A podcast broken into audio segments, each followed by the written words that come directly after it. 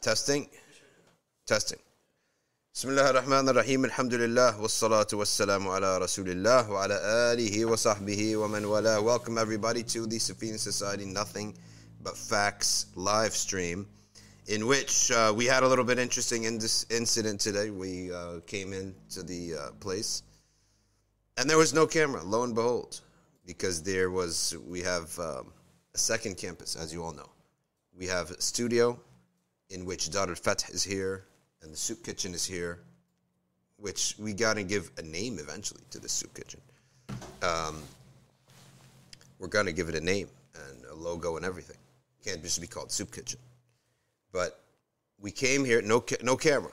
So the issue, the, the benefit of having uh, two campuses is that you can do totally different things and reach to two totally different audiences, uh, uh, different people. People that we reach in the soup kitchen, we'd never be able to reach them at the masjid.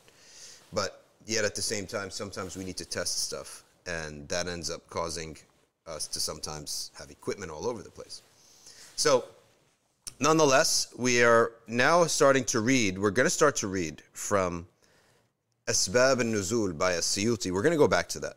Uh, we're going to leave Baghawi's tafsir, because if we do that tafsir, we're never going to finish. Uh, and it's not just about finishing, but Uh, we that was our original intent, because this is a shorter work, and it's nice to have a shorter work that you could, you know, say that we read the whole work, and there is a, a value to that.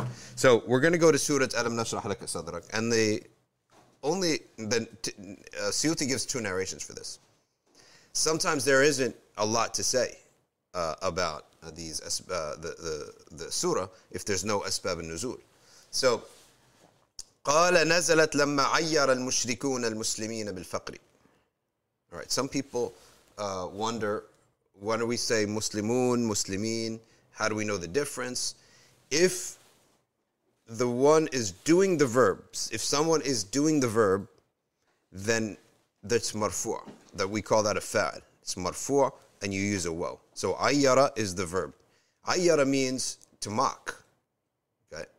Al-Muslim, al-Mushrikun, they're the ones doing it, so they, that word ends in a waw noon. Who are they mocking? Al-Muslimin. So they're the maf'ul bihi, they're receiving the mocking, so it's ya noon. We call that mansub, and the indicator of nasb there is the ya. Okay, so they made fun of the Muslims for being poor.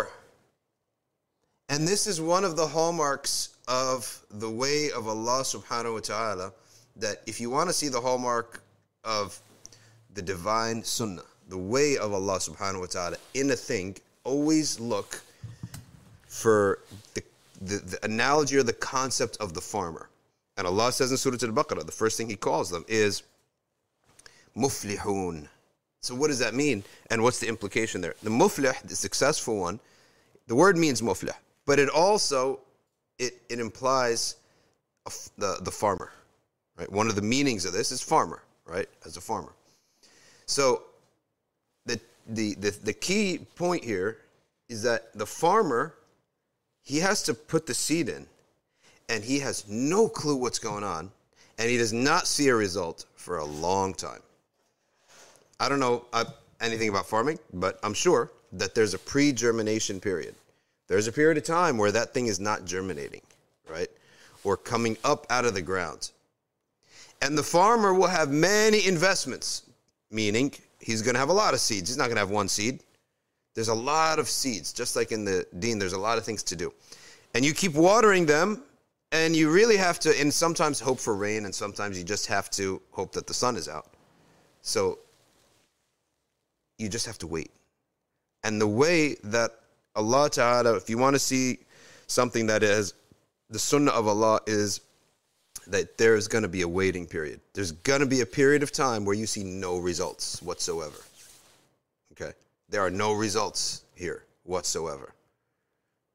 And that's where, the, that is the sunnah of Allah Ta'ala. That's what happened to the Muslims, where they entered Islam and the people said, uh, okay, like, let's see what's, what's going to happen. And the Muslims got poor. And they got fought, and they suffered, and they were boycotted, and a lot of bad things happened. That tends to be the sunnah of Allah Ta'ala, is that there's a waiting period before your success. And, and we all have to know this, because we all have to realize that we're not going to get what we want right away. Why? Because that's not good for us. We could lose our heads, right? And also at the same time that Allah Subhanahu Wa Ta'ala loves to see the reactions. Let's see how people react towards this. Their genuine reaction. So it's got to be like a step backwards first to see how everyone reacts. And are they truly buying into this messenger, sallallahu alaihi wasallam, or they just want to see success? And that's why there's a big difference between the Muslims of Mecca and what came later on, the Ansar, who are in the middle. They're the next tier up in terms of the sacrifice that they gave. And then there's a next tier after that, which is وَالَّذِينَ مِن بَعْدِهِمْ, those who came after them. Right? And this is in the Quran, gives you these three layers of Sahaba. So here, Surat Alam Nashrah Laka Sadrak came as a way to console the Muslims that you will receive. You, you're going to have so much ease in your life, but it's going to come later on. It's not going to come right away. It's not going to come right away because that is not the sunnah of Allah Subhanahu Wa Ta'ala. And now let's go to the devil's sunnah. It's the polar opposite. He promises you immediate, no effort, pleasure. That's, a pro that's his promise. Then he abandons you into an addiction, into suffering, into what have you. When a Muslim, it's Sayyidina Musa alayhi salam and Sayyidina Harun, it is said, قَالَ قَدْ أُجِيبَتْ دَعْوَتُكُمَا. They prayed to Allah against the Pharaoh. Allah Subhanahu Wa Ta'ala answered them. He said, we've answered your prayer. It took forty years for them to see it. Right? It took forty years for them to see it. Sayyidina Yusuf alayhi salam saw himself as an amazing success in front of his brothers and his parents. It was actually his stepmom, not his mother. His mother had passed away after giving birth to Binyamin. He saw that dream after forty years. So it takes sabr. It's not easy. Not everything is just quick. The way of shaitan is quick. Every time you see one of these gambling ads, and in New Jersey it's become legal. If you're not from New Jersey, you may be in a state where it's still not legal. And we have a, a high population density here, so, and it's a big sports culture amongst like the regular workers. Uh, people like, they watch sports all day. Um, and they're into this, and they bet, and they gamble. So there's a lot of money for the state to gain. And it's terrible, actually, because they're gaining money off the loss, the financial loss of their own citizens. But then nobody cares anymore. It's just, if there's money in it, then they're going to go for it. But all these gambling ads, look at it immediately. They will make sure you win something. I don't know what, what's algorithms or what, but every you sign up for one of these things, well, according to the the the the, the way that they present their ads, you win right away, right? Hey, Habib, it looks like this plant is going to, this plant is like tilting down. Maybe the camera is a little tilted. If you can. Look at that. But it, that's how they operate. They operate that they give you an immediate success. Okay? It's like an immediate success, and then they don't say, tell you what happens later. They'll give you a whole bunch of people who have had uh, one thousand dollars, two thousand dollars, three thousand dollars. Doesn't tell you how much they lost, right? And it doesn't tell you what the result is. So the long term with them is always loss. And this is, isn't alcohol the same thing? And did not the Messenger ﷺ say, hellfire is surrounded by temptations. So it immediately looks good. And for the immediate, it's a, and it's free, a free pleasure. Then all of a sudden it's a long term torture. You're in hell for a long period of time. Uh, and that hellfire, that's the hellfire of addiction and loss and suffering. And you're constantly self-harming yourself, okay? But the way of Allah is the opposite. It's to test your belief, to test your faith, to test your desire, to test your principles, to test what you're really made of on inside. And the only way to do that is to get no reward from it in the beginning. In the beginning, there's no external reward that you could say, well, this is what I gained out of this. That is, that's the only way to know who's true on the inside. But then once that tree germinates, just like a farmer, now he's got fruits for free, right? With very little effort, the fruit keeps coming out. And the greatest of, of trees that Allah mentions in the Quran. So what is the king of trees? It's the olive tree, right? Allah mentions it in numerous verses and swears by the olive. Okay, wattini wazzaytun. An amazing tree is the olive tree. Why? The, the length of waiting that you have to, the time, any Palestinian knows this, the time that they spend waiting for the olive tree to to produce a result is almost your entire life. You'll not see any result. Okay. Big B has just joined us, mashallah, with his Eagles jerseys. All I'm not going to hear the end of it from the Eagles fans. I'll protect us. These long period of time before you get any results. But then once you get that result, you're getting one of the most beneficial resources in the world, which is not even the olive itself. We'll be curious for the olive itself. It's the olive, it's the oil of the olive. So this is the idea that we have to understand that when we go into something, if you're not paying a price, you're not going to get a real reward.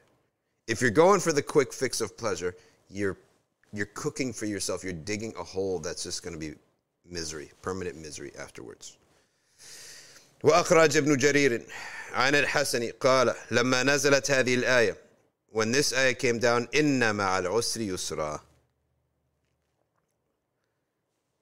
فَإِنَّ مَعَ الْعُسْرِ يُسْرًا إِنَّ مَعَ الْعُسْرِ يُسْرًا.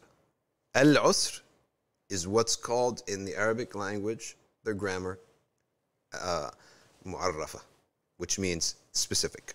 Al-usr, the specific hardship. That Allah Ta'ala is referring to one specific hardship, al-usr. And then he says, yusr. But he, that's what we call in the Arabic language, nakira. Nakira means general, right? With, with this hardship, with the hardship, specific hardship, comes ease. With the specific hardship comes ease. So Allah has, is, when he's talking about the hardship, it's one hardship he's speaking about. When he's talking about the ease, he doesn't specify the ease. So therefore, the Prophet ﷺ said, Abshiru, ataakumul yusr. Have glad tidings, the yusr has come, the ease has come. Okay, it has come from the qada of Allah. The judgment of Allah is that you're going to get it. Doesn't mean you're going to get it now. You can get it over time. Okay. لَنْ يَغْلِبَ عُسْرٌ يُسْرَيْن. One hardship will never defeat two eases. Like two, uh, the ease is mentioned twice. Hardship is, is specific to one type of hardship. Okay, so what we have here is, it's an extremely important concept. If there's no pain, there's no gain. If there's no sabr, if there's no patience, then what you're getting is worthless. If there's pleasure with no price and no payment and, and no patience, you're actually probably getting lured into an addiction. It's a satanic trick that happens on people. If you ever are feeling hardship, this is the surah for you to read. All right, Surah Alam Nashrah laka sadrak. This is the surah for you. If you're ever suffering any type of hardship, this is the surah for you. And this is what you have to focus on. Alam Nashrah laka sadrak. Surah Al-Duha and Surah Alam Nashrah, they come one after the other, and they are the beginning of Qisar as-Sur. Okay, so let me tell you this, that the length, when we talk about a short surah, a medium-sized surah, and a long surah. What are, what are those lengths? So this is what the breakdown you have to have in your head. And when we talk about this breakdown, we're talking about uh, we're talking about the uh, uh, uh, length, not necessarily the specific chapter. So from Hujurat to Abasa, that is the first uh, bracket. So the length of Hujurat, couple pages, to the surahs of similar length all the way to Abasa. All right? That is what we consider a long surah. And that's what you should recite in that length in Fajr and Dhuhr. Then you have a middle category from Abasa to Dhuha. And that's what should be recited in Isha. That length, those surahs or that simul- similar length of surahs. Abasa to Dhuha. You should have these markers in your head. Then from Dhuha to Nas is what we call Qisar as-Sur, the short surahs. And that's what should be recited in Maghrib, Asr and Maghrib. That's what should be recited. So that's the, those are, those are what's considered long, medium, short. And if you're leading the people in prayer, that's what you should observe. If you're praying alone, you could pray with any length you want. If you're praying a nafilah, a sunnah, you can pray with any length you want. It doesn't make a difference. But if you're praying with people, then you have to observe these lengths. And specifically, Fajr should be longer because it's only two rak'ahs. It's in the dark. It's in the early morning. And many people like could be coming late. So that's the wisdom of Fajr being a long recitation. And Maghrib, people are just coming. Uh, it's obvious when Maghrib is. Everyone's awake. And people need to go back home. This is the time where people are pretty much going back home. So Maghrib should always be short. Those are the two like rules of thumb. Uh, Abi Khan says something very good. Yes, uh, you, you, when there's a hardship, you get ease simultaneously if you, if you look for it. You'll find ease, and you'll find some value and some benefit. Whenever you have a hardship, you find people come out to support you, right? You find yourself, well, one of the things of hardship is that it almost immediately abolishes or, or removes from your heart certain Uh, the desires, right? So nobody, nobody's gonna get involved in some kind of um, temptation when they have a headache, for example, or when they just lost their job, or when they've any hardship that you have. People, it tends to wash away the the other bad things that a person could possibly be doing, right? That's one of the values and benefits. Now you saw me talking about uh, Arabic here, and I want to share with you a book that I don't, I don't like to boast, but I'm telling you, I'm not even kidding with you, that if someone doesn't speak any Arabic and they just want to learn from beginning to just being able to read a book, right? I, I came then with one of the best techniques of Arabic. And that comes from my own experiences of, call it what you want it, but sitting in Arabic classes and just, I can't do this. Right? And I just can't. There's no juice to this. Like I just can't sit there studying rules. It just gives me no happiness whatsoever. But the way uh, uh, that I think Arabic should be done is people tend, why, do, why does anyone study Arabic? Don't you study Arabic to get close to Allah? So go straight into that, right? Straight into that. And after we study the language, uh, the, the, by the way, the what other reason I love is this, look at this beautiful cover. Like, and I made this book very big. It's called Arabic Grammar in forty lessons. It's a nice glossy cover with hard, tough, strong pages and humongous size fonts, right? Big tables, easy to read, okay? And it gives you the basic rules, and it's filled with these tables. I don't know if you could see this on the camera, but it's filled with tables and references. And then in the back, our reading is stories of the awliya, right? It's stories of the awliya and different passages. So these are some of my favorite, favorite passages. This, the life story of Dhunnun al-Misri, but put in simple language and simple terms, right? Al-Fudayl ibn Iyad, Ma'roof al-Karkhi, right? Sari al-Saqati, Bishr al-Hafi, okay? And it's divided into short. It, this is almost like a qaida of learning Arabic grammar. So the, the prerequisite for this is that you have to have you have to know the letters. And we have on ArcView, we have letters. We have a class just for the letters. I put that on YouTube too. Just for the letters. So if you're on zero, let's say you're a convert or you literally don't know any Arabic. From zero, just the letters. And then we get into learning five, ten minutes of a piece of grammar point, a grammar point. Then we go straight into reading uh really spiritually oriented uh, passages. And this book is called Arabic Grammar in forty lessons, and you can get it at safina press dot com. Could you actually get the whole link from from the from from go into uh, Google and get the whole link, right? And then put it there, safina press dot com. And um, no, I've had uh, this. These are my notes basically. It's down there. Go look down, right there. Uh, no, on the on, yeah. Uh, These are my notes from class.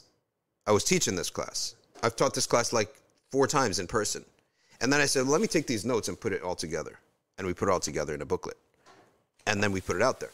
So uh, who is this? Noor Saran saying, economists just published an article on Arabic language dying. Uh, Arabic language has not been a spoken language for ages, so I don't know what they're talking about. It's a, an academic language that is growing. What are they even talking about? They don't know what they're saying. As an academic language, it's growing, right? And that's what it is. It's a religious language. It's a religious language, and I, they don't know what they're talking about. I didn't read the article, but they still don't know what they're talking about. Uh, it's growing. We see it. What do you need? You want to see the book? Sure. Right. The language is growing. So it's the basic forty lessons that you need to know to be able to say, I have a clue about Arabic grammar. Enough, I have a foundation. And when I was studying Arabic grammar, the only time that I found it valuable, okay, to read, to, to study Arabic was when I was sitting with the sheikh reading like hadith, reading stories of Sahaba, awliya, even reading like fiqh or any subject, but without a lot of technical terms. You can't have a lot of technical terms. So my method in the videos, in the Arabic videos that we have on arc view dot org. Now, ArcView is with a K, A R K. I had somebody asking me with A R, uh, saying A R C H, right, view, and they're like, oh, there's no website here. No, it's ArcView with a K. So what I do is we look at a rule and then we read. We read from a different book, from something, and and talk about it sometimes, right? So you'll see that in the three, I teach three of the four Arabic classes on ArcView, and then two scholars teach the, like the heavy-duty Arabic, all right? So we got Arabic alphabet for beginners. We got Intro to Grammar in forty Lessons. We got readings from Qasas and Nabiyeen, then Arabic for his intermediate level course.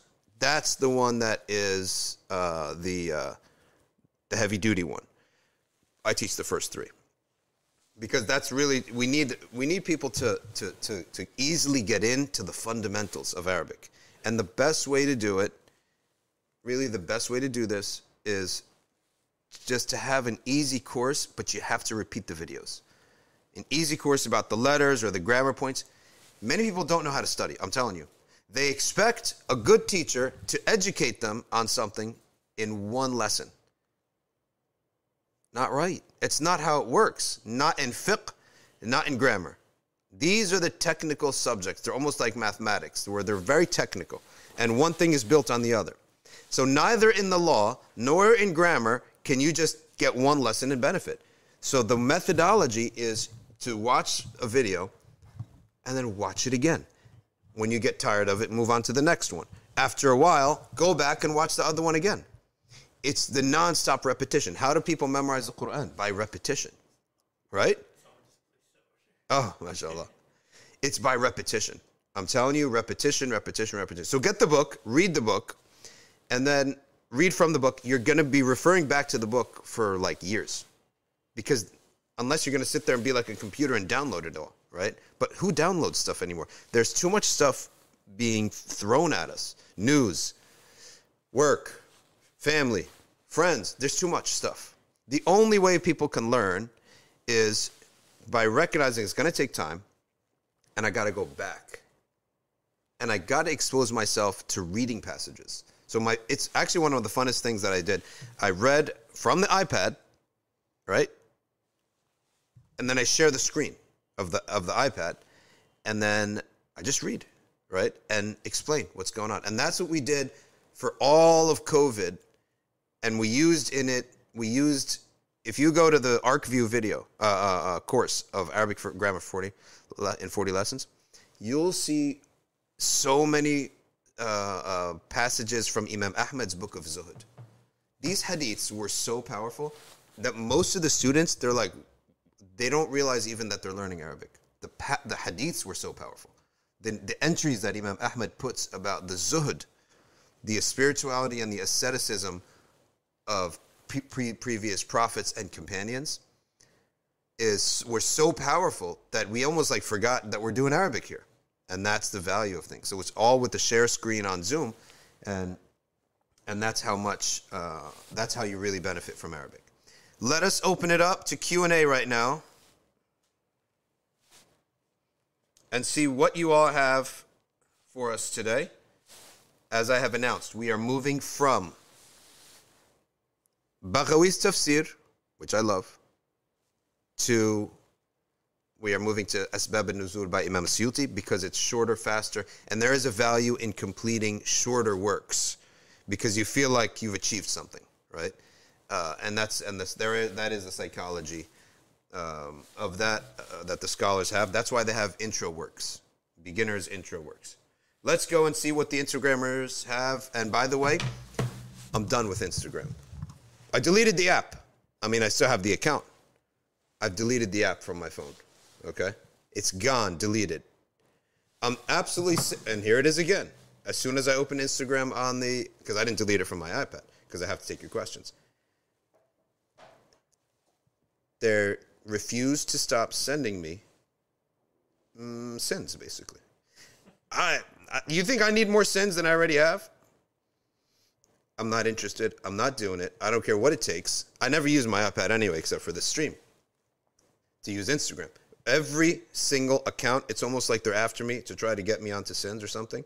Every single time I open my Instagram now, okay, it's some basically semi, it's like ninety-nine percent pornographic. They know the rules, right? So they're just at the one percent. They're stopping at the one-yard line. But I've, I've told, I've done all these, like, report, say that you're not interested, nothing works. So I said, I don't care. I'm done with you. And I have completely deleted the app off my phone.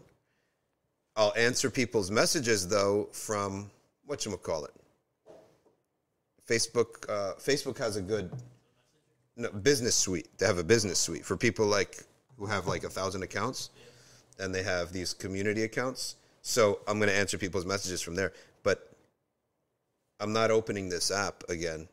And every time now, the last few week, I said, well, wait a second.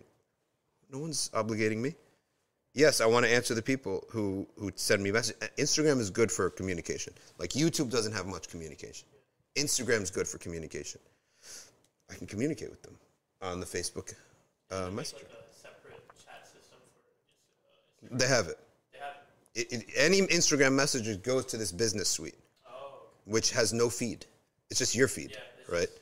So uh, that's how I that's how I, I do it now, and that's how I'm going to be looking at everyone's messages because I do care about the messages. I love taking messages from people. I like talking to strangers. It's a weird thing, but I just love because it's like you're expanding that way. You never know who you're going to meet, and you never know, maybe Allah's sending you a message to somebody, right? And I'm telling you how many times that there may be like a minority opinion, a weak opinion on, on a matter. And I'm like, okay, let me just do it, right? Within an hour, someone comes and says, hey, by the way, why is this haram? Right? Why do all the scholars say it's haram? And I have to explain it to them. Then I'm like, well, I can't do it myself then. And that's one of the best things if you want to advance in the deen, teach people the deen. Whatever you know, teach it to them. Because then you're going to say to yourself, I better do it myself, right? Because you're going to feel like a, a, a, a you're going to feel the contradiction in yourself. People probably don't even like think that the Shiuk are going to respond to their messages. Yeah. Like, because they must be busy, right? Yeah, a lot of a lot of times either they're from the old world, yeah, or they're very academic, or they're very busy. Yeah. But even but if if if you prioritize dawah uh, in your in your your actual like as a crystallized belief that dawah is so important, then you will find a time to get back to people. And to me, that's it's extremely important uh, to get back to everyone as much as possible. Muhib says, how do I balance the thought of qadr and a consequence for my sin? You, we have no business for the thought of qadr at all when it comes to the present or the future. Okay. Regarding our own action. Your only thought is, Allah told me to do this. I have willpower. I have my own two feet. I have my own two eyes. I have my own two hands. I got a tongue. I got ears. Use them to avoid. Now, the consequences now. Afterwards, you say, okay, that's qadr. The consequences, yes, he's correct in that. He can say that, khalas, I made my tawbah. I made my repentance. Those consequences now, khalas, that's my test. I'm tested with that. That's how you understand it. How do we explain that it's wrong to do what the women are doing in Iran after what happened to our teenagers, please. What happened to our teenagers, though? Is she talking about how those women that were... So, okay, let me just put it this way as a principle. And I don't know if this answers Khadra White's question. It is possible that there is a victim that is misguided in their response. It's possible. I'm not saying that's what's going on in Iran because I didn't follow it. I said last week I didn't follow it. And I stuck to that, and I didn't follow it. And again, I still didn't read up on it. Okay? But there, it is very possible that a person who is a victim may respond to the victim, uh, to their to their situation, with a misguided response. So, so to us, the reaction of a victim is not always, they do not get carte blanche to do whatever they want. Okay? You understand that? It does not mean that, uh, you know, you get carte blanche, you just do whatever you want because I'm a victim. This doesn't work like that. There is a right way to handle things and a wrong way to handle things. Now, it, the sensitivity comes in that you got a person in, in, in extreme pain. They're not open at this moment to receive any advice. I say that, uh, I say about that, okay, we'll just have to wait. If they're not in a position to receive any advice, then you don't correct them. You don't. There's no point in correcting them or advising them. You have to wait until they're, as this new generation says, in the right headspace. Uh, can a lady in her iddah perform umrah uh, if it is iddah of divorce, not iddah of death? If her husband died, then no. She should not be going on trips. Uh, but if it is a matter of her... Uh, being in the iddah of divorce, then yes, she may go out on umrah. What is the fastest way to become a zahid? If you want to become a zahid, get busy seeking your reward from Allah in this life and the next. And you will find such a satisfaction in asking Allah for His reward. Right? And then you will sort of, the, there are a lot of light will enter your heart. You'll lose interest in a lot of things. And that's what true zuhud is. Losing interest in what is a waste of time and what is a distraction. What's the appropriate time to switch from self-study of Arabic and fiqh via ArcView to learning with a teacher? You should always do both at both times. It's not mutually exclusive. You, you should, a video is like a book. Books were made to be read and videos were made to be watched. You can do that and be studying with a teacher at the same time. There's no reason not to do both. And I, I would say that the human being is always the priority, but the human being is not there for you all the time. That's the issue. The video is there for you all the time. Why do scholars write books? Because he can't be with you all the time. So they write a book. You're meant to read that book. As long as you can understand the technical terminology in that book, you should read it. And then go back to study with teachers. And we are accept- accepting guests now. Anyone who's on the East Coast, you're an ArcView student on the East Coast, come visit us. We now have purchased some blankets, some pillows, and you could crash downstairs for a day or two, no more than three days, right? No more than three days. After that, um, you're either paying us rent or you're leaving. Uh, no offense to anybody, but it's three days. You come because there are other people who want to come visit. You want to come and spend time with us Thursday night. We have we're classes and we have a program every Thursday night. Friday, we got Jummah. We have the hangout after Jummah. We got program Friday night. Saturday, we're always off.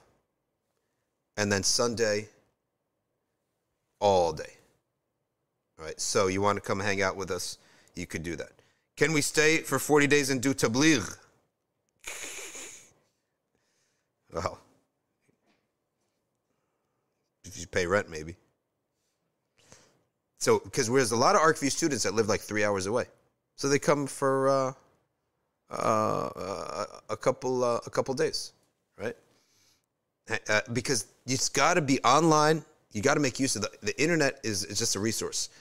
You got to make use of it, just like a book is a resource, a library is a resource, okay? But you also need to meet the human beings that you, you need to meet human beings. We Muslims, we believe in meeting human beings. All right, before we get to more questions, sign up for our classes. Today is Monday, which means it's Hanafi day. Are you a Hanafi out there? Okay. Or do you know any Hanafis? That today is the day for the Hanafi fiqh class at seven o'clock, basically after Salat al-Maghrib, seven fifteen. You sign up for ArcView Basic. Immediately, you're going to get an email with all the link and all the schedule. Okay? And you got your Zoom account open. As soon as it is class time, you click on the button. Okay? You click on that button, and you'll be in Hanafi class. That's how simple it is. And uh, let me show you what I have here on my phone. I got my two ArcView Zoom links. I take Sheikh Osama's class on Joharat al-Tawheed, right? It's such an amazing class. That's on that's on Wednesday, Shafi'i day. But Joharat al-Tawheed is Aqidah. I got in, in my notes the two Zoom links, right? In the ArcView what, WhatsApp chat, we have wonderful T As. Our T A leadership is based out of Virginia. I never thought that I'd be running something that, you know, when you see these big organizations that say, oh, yeah, yeah, our tech support, they're in Seattle. Our designers in Singapore. I'm like, oh, okay, so you're the big shots. We don't know that stuff. We don't have anything like that. It's so international. Excuse me. So, but now actually we have someone in Virginia. And they run our T A operation. The T A sends the reminder on WhatsApp. We're basically spoon-feeding you, right? So the T A sends a reminder on WhatsApp. I immediately click the link from WhatsApp. And I'm in the class. And I got to be honest, and I think most people do this, I might be doing something too, but I'm listening to the class. And that is a method of learning, right? Because we can't deny how people live today. And I might listen to the class later on again, a second time, because the recording's always on my arc view dot org, or it's the, it's, the, it's the hub where all the recordings are at. So that's how simple it is. I'm on the WhatsApp group, and we only put like one hundred, one hundred ten people on each WhatsApp group. So we have WhatsApp one, WhatsApp two, ArcView one, ArcView two, ArcView three. We're now down to ArcView five or something.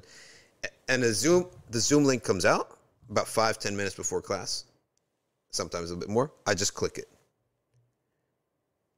And I'm sitting in the class, and I'm listening. And I'm actually learning, right, while I'm doing something. Only thing I need to get is Wi-Fi for the car because I don't have Wi-Fi on this phone, except if I'm in someone else's thing. Okay. So, um... very good for if you're traveling to, like, long drives. What's that? Just pop, like, if you're driving long drives, you can just pop into a class. That's the thing. Perfect. And also, you could, you could, you could, uh... put the recording on, right? You can down, you can get my ArcView, put the recording on, listen. We have to learn in scheduled knowledge. Anything that's valuable, anything valuable, it happens with, with, with preparation. Like with, we're rational human beings. One brick after another. All right, so that's that. Let's go to more questions. Read me a question, uh, Habib.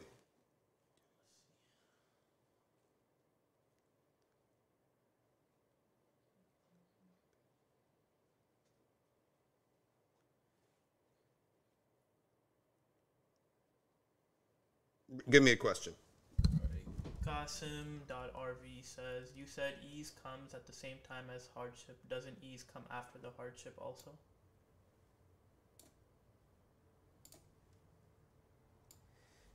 Ease comes at all times from somebody who has a good opinion of Allah Ta'ala. You are in a constant state of ease. It's just that sometimes that ease comes with a precursor of some pain. Keep reading. It's, uh, M. Hamza is saying, Islamically, what is someone seeing when they are in a coma? I have no clue, to be quite honest with you. We can ask them, right? People who are in a coma, and, uh, we can ask them. It's so similar to, I guess it's similar to like uh, sleep, like a deep sleep. But uh, we can ask them. Are we allowed to talk in our own language in sujood? And the answer is yes, you may, if you do not speak the Arabic language, or you speak it, but you cannot express yourself in the Arabic language. In the sujood, you're allowed to do that. Okay. What are the benefits of reciting Qasidah Burda? The benefits of reciting Qasidah al-Burda. It's one of those qasidas that many, many, many, many, many ulama say it's blessed. It's beloved by Allah. It's something that they found so many blessings when they recite it, because it is said, and this is just the testimony of the author of the Burda, Imam al-Busiri, and you can believe him or not believe him. I believe him. I believe him because my teachers said, uh, believed him, and their teachers believed him, and their teachers believed him, all the way back in the chain of transmission of believing him, because he was an upright uh, person. So he said that he recited this Burda after he got sick, and he was a poet for the kings. And he used to just, like, basically imagine someone who's a, a graphic designer or a media guy or a marketing guy, and he's just working for the highest bidder, right? Mercedes, Nike, whatever. Then all of a sudden he gets sick and starts using his skills for the sake of Allah. So he got really sick and he started using his skills uh, in writing poetry for the Prophet, peace be upon him. And in fact, people talk about it. It was literally very simple poetry. It's not like ornate poetry that people talk about, like of the Persians, like uh, Jami or Rumi, all these. No, it's actually very simple poetry. Anyone could understand it. That's one of the benefits. And he started directing all his skills to the Prophet's praise, praise of the Prophet sallallahu alaihi wasallam. And he said that for the Burda, he actually saw the Prophet in a vision, and he recited the entire Burda to the Prophet, peace be upon him. And the Prophet was so pleased. And even one line, the Prophet completed the line for him. And the Prophet was so pleased with him that he took off his cloak, this cloak, which is called the Burda, and he threw it onto Imam al-Busiri. And Imam al-Busiri, as the Burda came to him, he woke up. And then he was healed also from his sickness. So he took that, this Burda as a healing too. And that word spread, and uh, trustworthy people accepted it, believed it, and moved on, right? And, and, and passed it on, I mean. And as a result of that, the Burda spread and spread and spread. Can I switch madhabs, says M H B X Y Z, to make it easier practice in the West? Is it permitted? It is permitted to switch your madhab if it is on a principle uh, that is not just desires, but it's a principle. So, for example, if I go to a land and I got a lot of, um, uh, I got a lot of scholars, resources for a certain madhab. I don't know my deen. I need to learn it. Then it is valuable to it, you can change your madhab. Or I was born on a certain madhab. Okay, I was born on a certain madhab, but I, I never investigated. Now I'm a student of knowledge. I'm studying, I'm reading. And the ijtihad of the common Muslim is to, uh, to choose who is most worthy of following. Common Muslim is not someone dumb. Doesn't mean he's dumb. It just means he's not trained. You're smart enough to read, study, examine the methodologies. In the same way that every non-doctor chooses a doctor. How do I choose a doctor? References. I look at the person, I see how I'm being treated here. Like, well, in Usul, you, you can read the methodologies. You can read the biographies of the Imams. You could read the history of the madhab. Okay? And then you choose a principle. And you live based on a principle. This is the easiest way to live. So I've chosen the principle. Now I'm going to put in the factors of life and the evidences, and whatever comes out, that's what I, that's how I live. As long as, and there are always exceptions in every every method, there are exceptions in which a certain methodology will produce a certain ruling that for us it becomes like impossible. Let me give you an example. In the Maliki Madhab, tanning does not purify leather. So the leather that the Muslims use has to be from a pure source, right? Dhabiha. Okay? Dhabiha. If you're going to wear leather, you can wear any leather you want. But to pray with it, it has to be dhabiha, according to Malik's madhab and his methodology. Now, the Sheikh Haddameen of Mauritania, he gave a fatwa though. He said that we also have another principle, is that when commerce is so mixed up, commerce is so mixed now, that I could be in, in, in, in New Jersey and I'm wearing a shirt that was made in Bangladesh, right? Common. You could be in uh, Saudi Arabia and you could be eating a McDonald's and you don't know where the meat was sourced out of. The meat could have been sourced out of Australia, for all you know. So there is a principle in the Maliki Madhab in which when things become impossible to decipher, the rule doesn't apply anymore. So Sheikh Haddameen said, all commerce today, the leather, it's all mixed up. No one knows where the leather's actually coming from, right? It could say made in Italy, but the leather's from who knows where, right? A belt, for example, could say made in Italy. Yeah, the belt is made in Italy. Where did they get the leather from? Doesn't mean the leather's from Italy. So he said that it, that doesn't apply anymore. That's what Sheikh Haddameen said. Okay. So uh, there are exceptions to the madhahib, but the madhahib within, they have a mechanism of handling these seeming impossibilities and inconsistencies.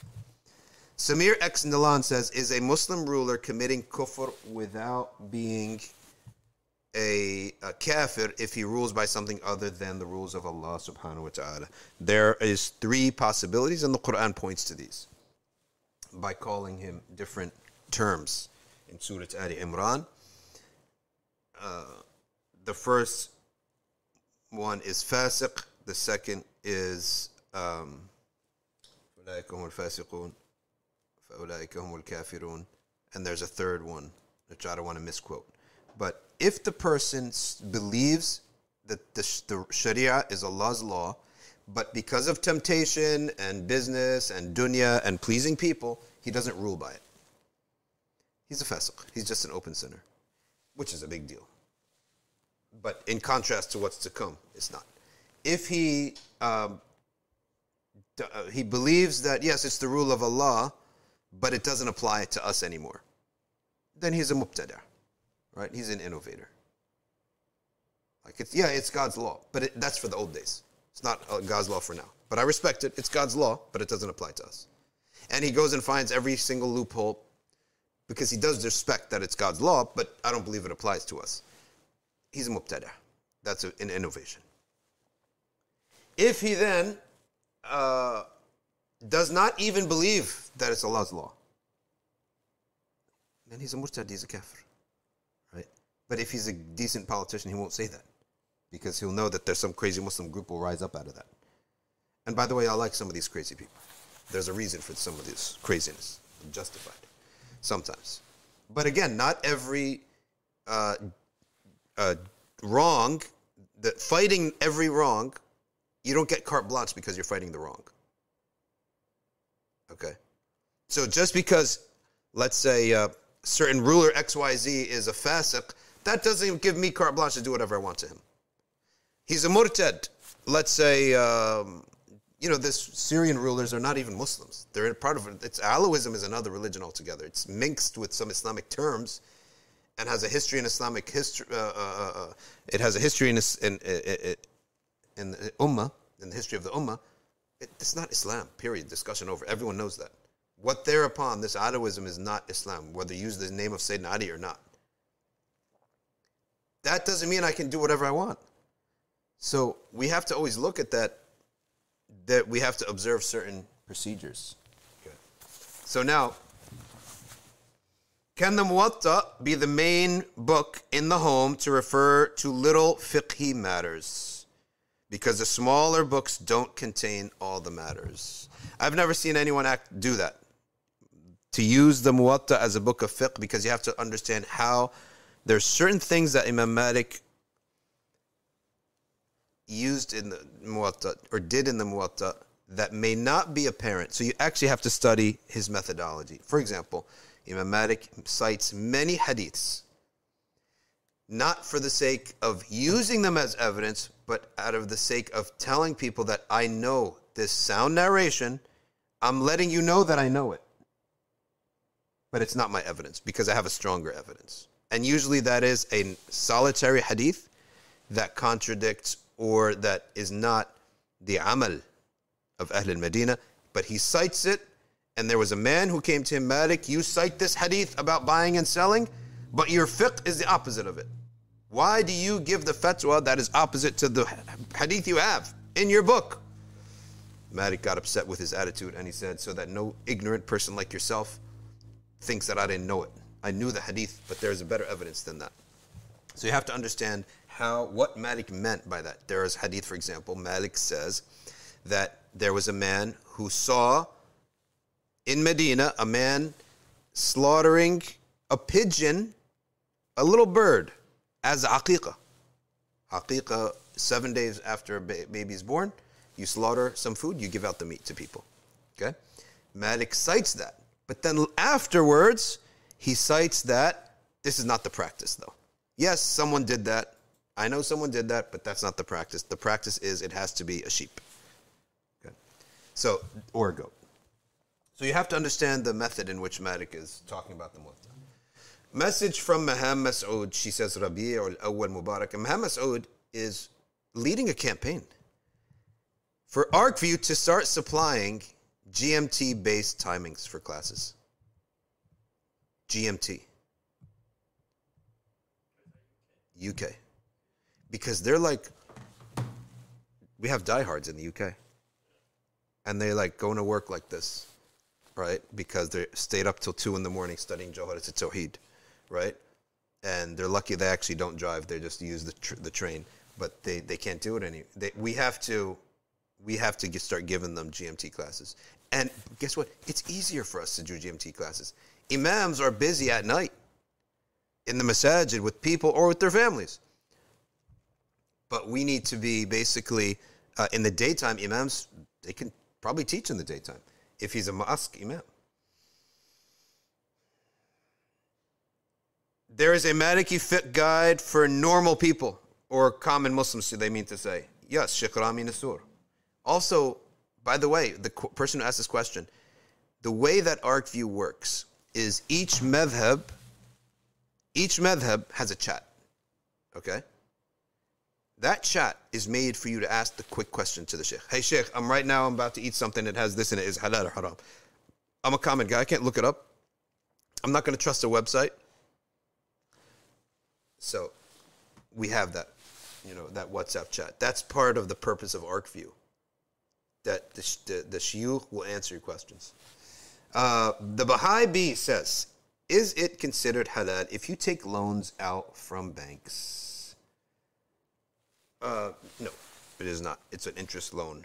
The bank would not do it if it was not an interest loan.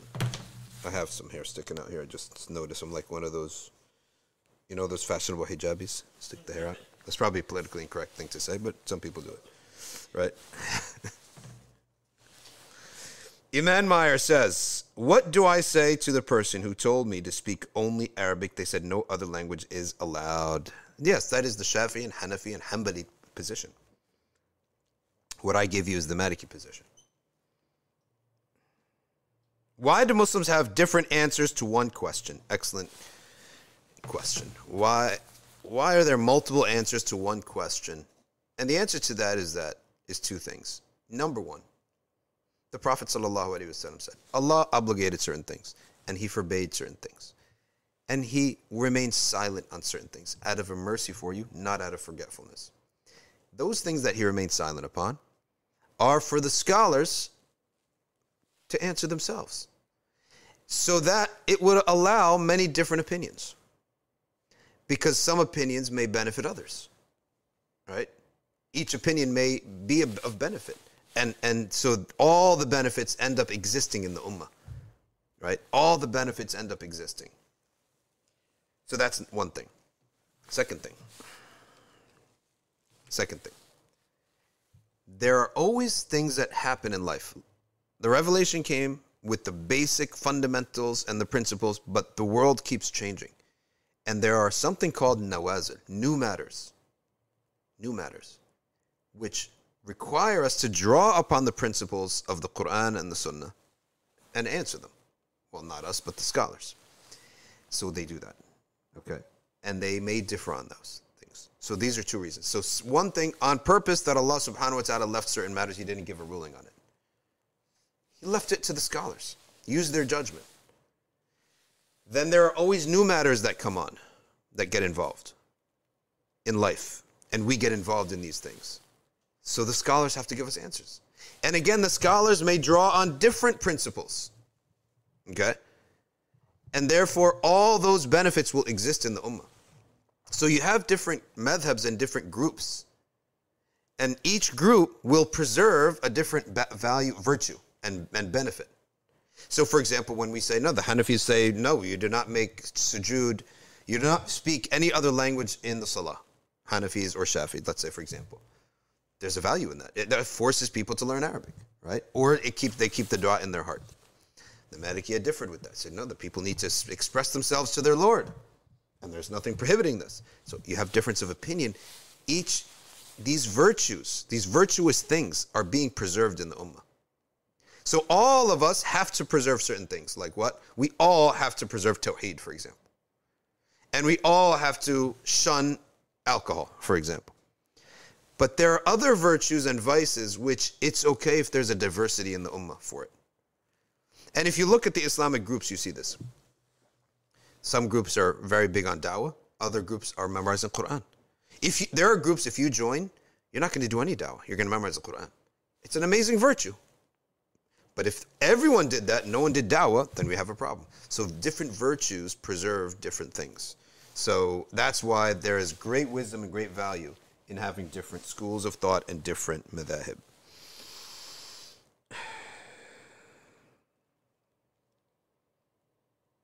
All right, next question. Which ArcView plan allows us to study Joharat al-Tawheed ArcView Plus? ArcView Plus is the scholarship track. ArcView Basic is the fundamentals. I really, I really hope that we can one day have ten thousand people on ArcView Basic. Why? Because we want the fundamentals of fiqh, aqidah, ulum al-Qur'an, ulum al-hadith to be known by, we need thousands of people to know it. ArcView scholarship track is going to be for somebody who uh, is ready to move on and, and study heavier books and has the patience to take that for years. Because Joharat al-Tawheed is going to take at least three terms, if not more. Sister X Y Low says, double oh seven. All right, so she says, ruling on nasheeds with sounds only by the voice and the hands, even if these sounds end up so, uh, sounding like music. It's halal for you to, to listen to. We just go by the letter of the law, not by the spirit of the law in that. So it, if it sounds like that, and they put echoes, and they put effects, and they put everything else, but they did not use an instrument. So on what basis is, are the scholars going to say it is haram for them? Okay. So that is, a, uh, it is allowed. Are Ibadis Sunni Muslims? No, Ibadis are a sect. They're like the opposite of the Shia. They, they, uh, it's just a sect. It has no value, no benefit. I'm sorry to say that. Some people get offended when I say that their school of thought has no value, no benefit. I had one of my kids the other day saying, upset. Oh, why are you upset? Oh, because uh, I made a picture for the other kid. And they said, and they said, it's, it's, uh, I don't want it. Said it's garbage. I said, so, child, why did you say that your sibling's painting is garbage? They made it for you. Who taught you to say those things? No, I said, I didn't like it, so I called it garbage. I said, where did you learn to talk like that? There's nothing but facts live stream. When you don't like something, you call it garbage. Okay, great. So it turned out I'm a bad example, but. It is what it is. Some stuff is just useless. There's no value. You can study it, Wikipedia it, learn what the Ibadi madhab is, but what benefit has the Ibadi madhab brought the world? Nothing. My friend apostated. Well, edit that thing because you can't be friends with an apostate. He is and says insulting things about Islam now. It's very sad, to be honest with you, but you're not. We're not allowed to keep the company. It's in Matin al-Akhdari and many other elementary things that we don't keep the company of fasiqin, of apostates, uh, uh, apost- let alone apostates. A fasiq is an open public sinner. He's not embarrassed about his sins. Why? Because we don't trust ourselves. We ourselves can be expo- can, can can be lured in. When my, for example, my kids, and I don't like talking about my family, but when my family asked me, for example, like, why are you taking the electronics away? I take I take the stuff and I pack it away at night, right? I know the temptation of sitting, and when you're tired and your judgment's not clear, you can sit on a phone, a computer, an iPad for hours. And I'm telling you, you you you sit down at eleven p m, say to yourself, I'm just going to look for five minutes while I relax. at the end of a long day. You blink, it's two thirty a m And now you're in a cycle of like, you're in a cycle where your brain just has to look at the screen. And I have to say, I don't trust myself, my nafs, my own nafs. Inna nafs la ammaratun bisu. Allah says this in the Quran. You're not a prophet. You're not a big anything. We're human beings. I don't trust my own nafs. And I don't trust your nafs. And I don't trust the Iblisi people on this. And I don't trust that some people are not Iblisi people, but they produce really great videos. You could sit for hours watching these videos, right? And these apps are just, these people are like the wizards of the Pharaoh. They they made apps that I can't get my eyes off this, right? I literally can't get my eyes off this. They know exactly what I want, what makes me happy. I can't get, you know, my eyes off these things, right? And it happens. Are we going to say it doesn't happen? Are we going to fake it that we're like some pious people that, that, that this doesn't happen? I don't want it to happen anymore, right? I want to get this snake under control, just as Musa controlled the snake with Allah's help. This is the snake of the Pharaoh's time, right? Of our time, of the Pharaoh's magicians. These app guys are geniuses. They've got you on algorithms that you just can't stop doing this with your thumb. You can't stop, right? And you're, it's two in the morning. Your judgment is, it's clouded. It's, it's, it's now soft. You can't control yourself anymore. And you just keep going, right? I need to protect myself from that. I'm going to protect you from it. You don't have to necessarily like that. I want to try to make this as fun as possible, your childhood and your upbringing. But I have to do this because I just, I know it's a mess up your next day.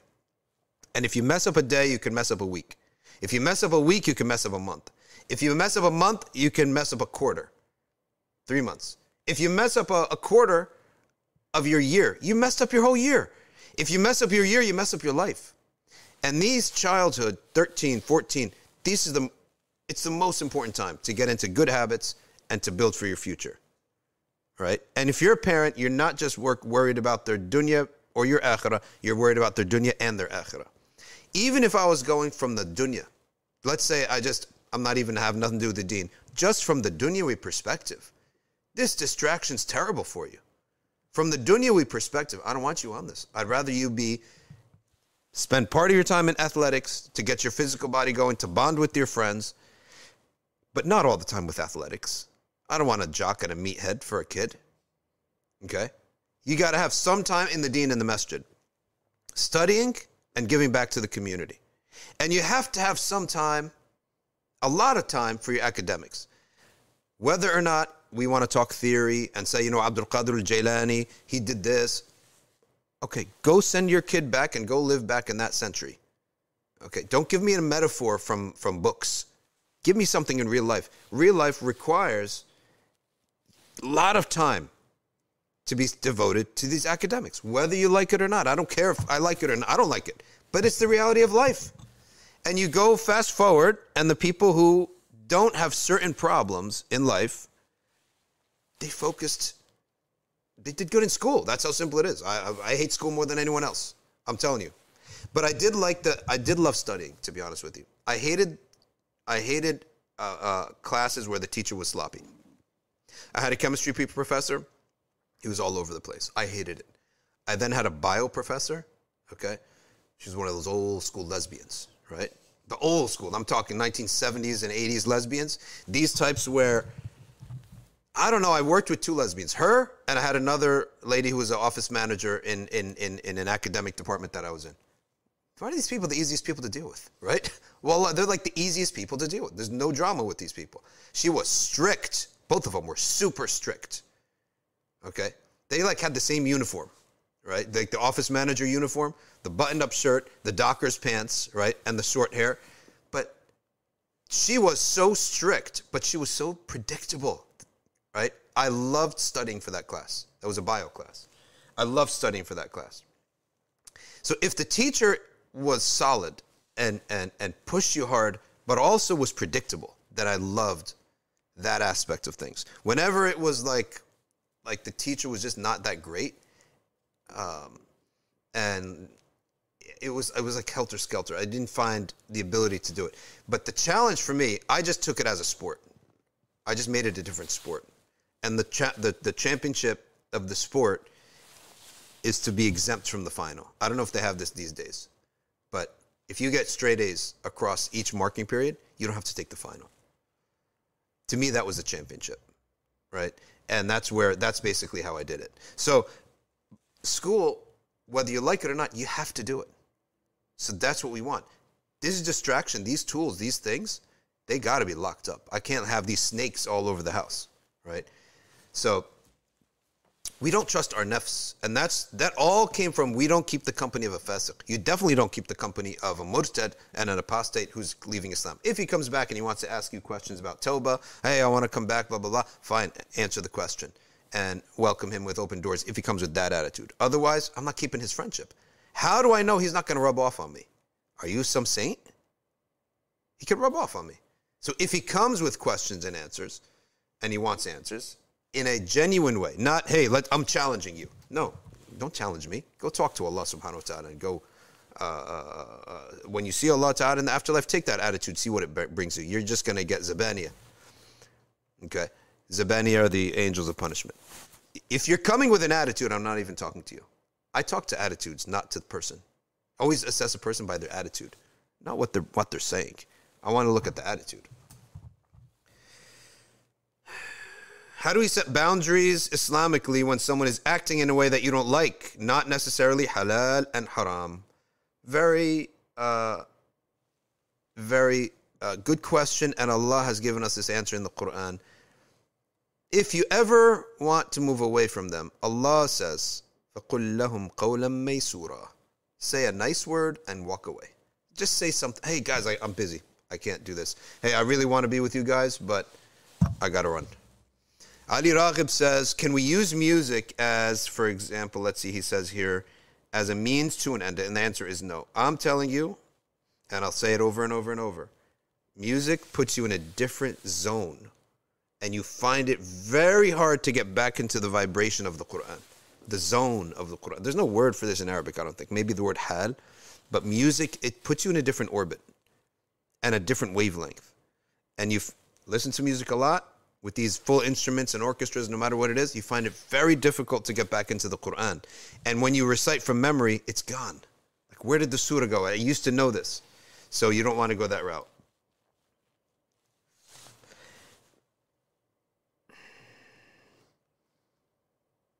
Are there any books or sunnah methodologies that you can prescribe for us parents? I have a three-year-old and a one-year-old. Any advice on the best way to raise these little humans?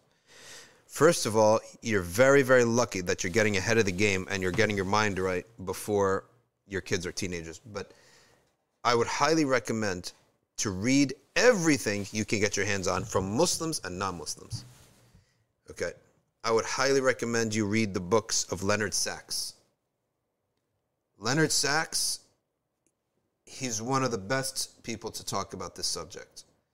And many, many, many Christians out there in America, they're also trying to uh, to to to to, uh, to raise their kids and fight against the machine that has come out there in destroying families, destroying minds, destroying generations. So get the books of Leonard Sachs.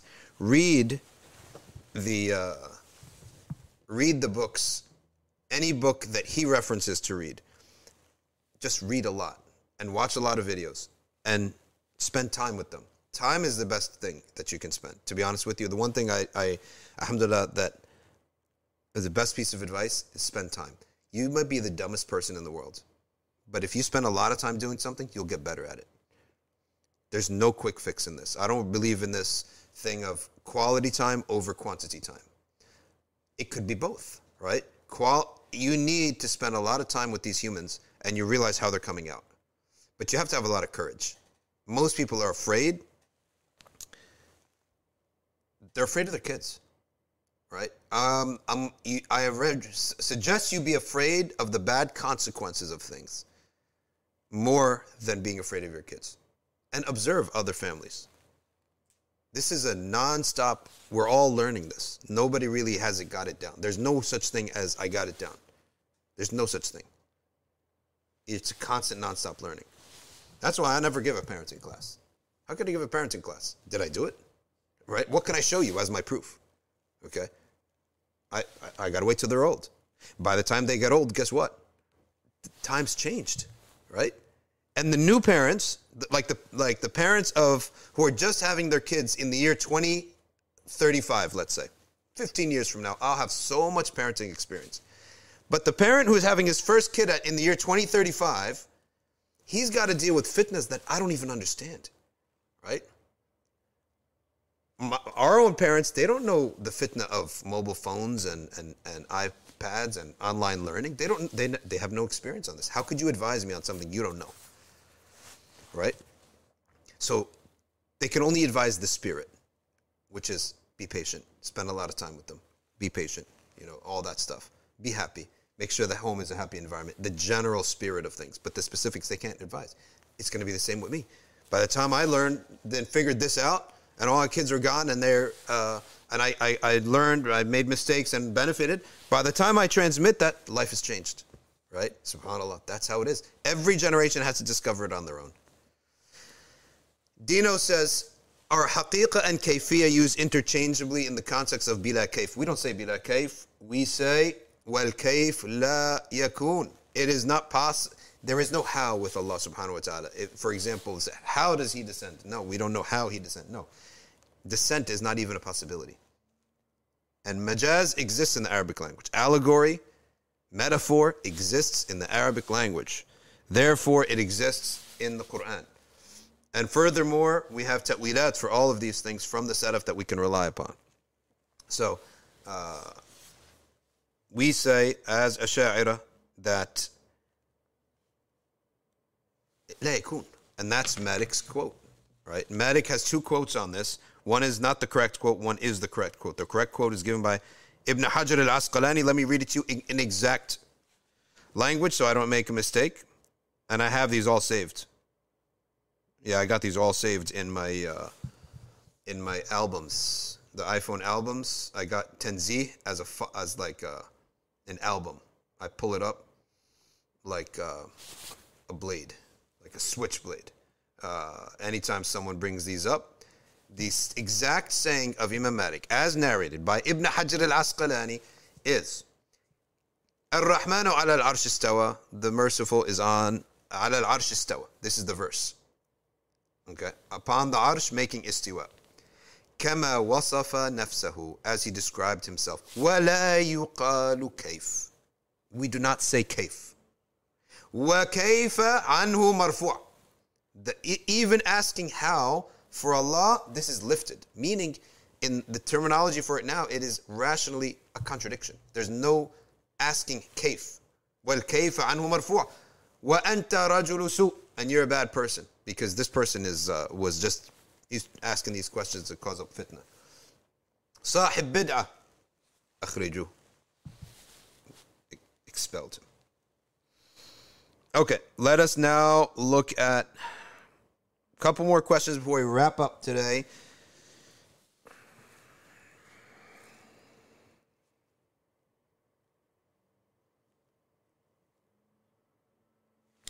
Give me. Uh, Two minutes. I'll be back in two minutes.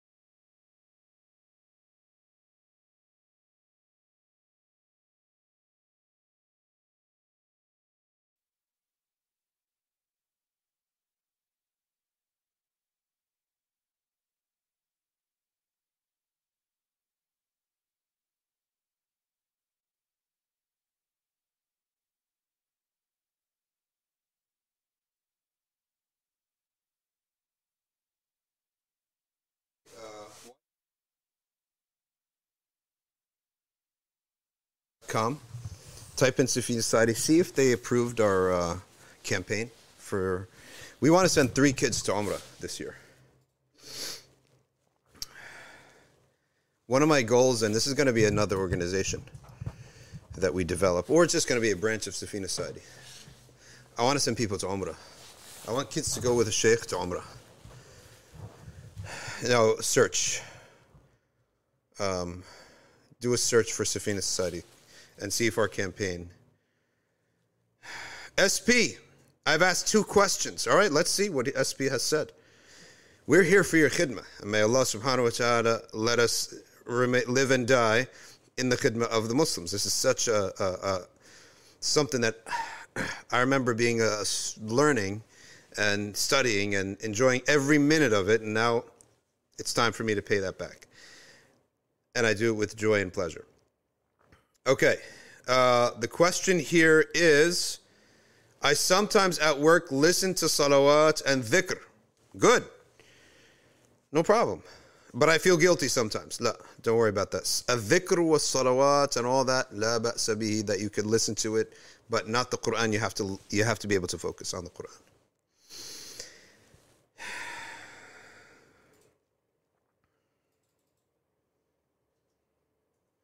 Sophia has a good piece of advice. Do not look at your phone right away. Wait an hour when you wake up. That's a good piece of advice. I, I don't know how I have a friend, subhanAllah. I went to Hajj with him, and we were in the room, and he has an iPhone, one of these iPhones this big. And this brother, he can go in the middle of the night, wake up at two thirty in the morning, read a P D F from his iPhone, and go right back to sleep. I personally can't do that. If I look at a text message, right, I'm up for an hour. My brain will not sleep again. I don't know how people do it. What does it mean if a friend dreams you are pregnant, says Yafa D? Well, I'm not going to interpret your specific dream, but I will tell you that pregnancy usually means that good is coming. All right? That good is coming. Good is on the way. Okay, go into the search box, type in Safina Society. But it, as we said in the beginning of the stream, the way of Allah, it's sabr. Things will come slowly. No results. All right, let's send a message to these brothers. Okay, launch good. I'm gonna go. I'm gonna send it to the to the president himself, Michigan, Chris. His name is Abdurrahman Beauvault. Beauvault, Beauvault, French. Okay, yeah, Mister Frenchman. Assalamu alaikum. Yeah, Chris, you are... Oh. Assalamu alaikum, Chris. How's it going? I uh, hope Launch Good is doing well and everything. You're actually live on the Nothing But Facts live stream. I'm recording this live. I'm asking uh, if you could move up our, um, our campaign for the Umrah, raising money for the three students to go to Umrah. Inshallah, we're going to do it. It's only ten thousand dollars for three kids to go to Umrah. So, Chris, can you ask your guys and give the order, since you're the big boss, to move my account up and to verify it so that uh, we can start raising the funds for that, please? Thank you very much. All right. So that was Chris Beauvault, the founder of this brilliant idea. I'm almost, it's, it's such a good idea, I'm almost jealous. Uh, as a as a good deed plus a business idea.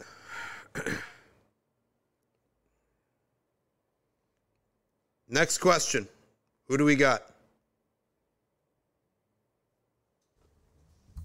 Does Salah get rid of symptoms of anxiety? Oh, Salah, Salah on the Prophet is number one source of removing anxieties. And you have to do a lot, though. Two, three hundred a day. A thousand a day. Okay. Why is Milad called Eid if there's only two Eids in Islam? Um, there are only two Eids that are sunnah, mu'akkada from the Prophet sallallahu alaihi wasallam. There may be another Eid that is just not a sunnah. It's just halal for you to celebrate. Eid just means something that happens every year. So celebration in Islam is permitted. you cannot elevate a Eid to become Sunnah Mu'akkadah. That's only two Eids are Sunnah Mu'akkadah for the entire Ummah. Okay. But in general, you're allowed to celebrate something that is halal and the method of celebration is halal. But you cannot elevate it to Sunnah Mu'akkadah. So the proof is on the one who prohibits a celebration. In general, celebration of things in Islam is permitted. You may celebrate things. Scheduling things is permitted. You may schedule something. Okay? It is permitted to schedule something. Ihsanika Media, nice logo. Ihsanika Media on Instagram, very nice logo, I have to say. So that's the answer to the question for Farid Sayyid. It is permitted to celebrate something. What is not permitted is to alter what is Sunnah Mu'akkadah from what is Mubah, right? It's Mubah to celebrate things. Can you say, bless you to a non-Muslim after they sneeze? Yes, and it's a dua for him. We ask him, may Allah bless you. We should want everyone to have the khair that we have of Islam. It's unfortunate when I look around, there's a lot of people with a lot of venom towards Islam and a lot of hatred and a lot of ideas that are not true. So we really have to fix that. We really need to fix that. How? One person at a time. Every one of you try to be a good example. Okay. Hamza Hussein cheering on our campaign. Thank you so much. And uh, you're going to get this great reward. We're going to work together to get great reward, and inshallah ta'ala, that Allah ta'ala will, will deem us worthy of being saved. And not only us saved, but our children could be saved, right? And our youth could be saved. Because you might have a kid who's not as motivated as you are in the deen. It just happens, right? And you might have a kid who's more motivated than you, and they have more resources than you, so they come better, okay? Al-Maghribi ninety-five, is there a Maliki text to be studied after Khalil? You study the commentaries on Khalil, and then you learn, you study uh, uh, Al-Fatwa, how to give Fatwa on Nazila. So you do, there is uh, that whole uh, field of study, okay, uh, which is the Fatwa. Sheikh, do we need to cover missed prayers? Yes, you do. It's called Qada. The current prayer is called Ada. The old prayer that you missed is called qada. And you calculate the years that you owe. Let's say, I don't know, four and a half. Okay, so say five, right? Because five, if I say four and six months, uh, maybe, I don't know. If five, yes, one hundred percent. I'll definitely have covered all my missed prayers in five years. I didn't miss more than five years. Okay, good. So today is what? It's October third. Let's say October two thousand twenty-two. From now until October of two thousand twenty-seven, that's five years, you pray every fard twice. And you do not pray any nawafil. There's no nawafil accepted from you. With one exception is that there are major community-based sunan mu'akkada that you may do if you are com- fulfilling your fara'id of your qada, which is Eid, even Taraweeh, some people said, as a fatwa, not the ruling. Just because there's a community element to it. Rain prayer, uh, kusuf, khusuf, istikhara, those, yes, you can do. The community-based and the personal need prayers. Everything else is going to be just qada. Got that? All right, good. Dino Palavra says, by bila kayf, I meant without modality. Is haqiqa same as kayfiyya? I don't know what they mean by that, to be quite honest with you. Whether they, when they say al-Zahir, the Hanabila have a whole, uh, they have a whole, um, diff, they have a different meaning to the word al-Zahir. That if you go to my episode, my podcast episode on YouTube with Sheikh, um, the, the, uh, subhanAllah, uh, Yusuf, Sheikh Yusuf ibn Sadiq. Amazing scholar who actually is due to give us, to send us lectures, which we're going to share with, with the world. We're sharing these lectures with, uh, uh, with the entire world. I need to find out now. Let's contact Ya Ayyuha al-Hanabilatu. Where are our videos? We need these videos because we want to hear this, uh, this, this aqidah from Sheikh Yusuf, from Al-Madrasa Al-Hanbaliyah. So let's send him a voice message. Oh, that's a, that's bad. The, the only th the thing is that you can't send a voice message on Facebook Suite outside the Instagram app. Someone say, Assalamu alaikum, exclamation point. How are we coming on the Hanbali videos, on the Aqidah videos? You're going to want to, you, you don't want to miss these. How are we coming on the Aqidah recordings? Question mark. Should I be question mark, question mark, or just question mark? Just question mark. Question mark, question mark is anxiety, right? That's anxiety, right? Okay.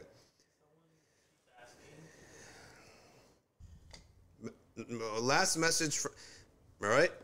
Inbox. This is a new segment of our program, checking the inbox. And Maham says, I have not got a message back from Ihya Tours. So, okay. So let us say, because we have an Umrah trip coming. Some people get the land package only. Other people get the air and the land package. Assalamu alaikum, ya Athar Kaifa Haruk. Check it out. There is a sister. Her name is Maham Masood. She sent you an email uh, and about the land package. Maybe this is private. I'm sorry, Maham, but it's public now. Uh, could you please email her, please? How many more spots are left for? I have no idea. He said he's going to send me the roster, but it's decreasing day by day. Okay, uh, Salam, do you know the secrets of Tayr al-Ard? Tayul Ard. Tayul Ard.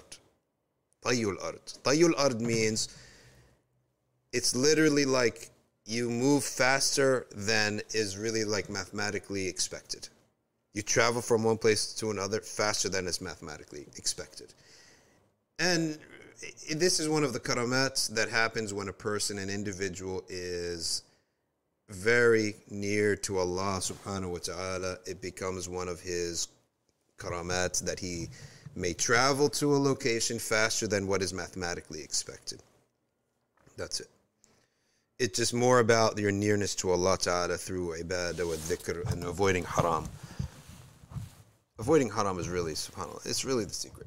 Avoid haram. Avoid sins, and avoid the sins of the heart, of kibr, of arrogance, of all these things, of bad relations with people. You don't want to have bad relations with us as Muslims. We should be very soft, right, with with people. All right. Thoughts on the Ahbash?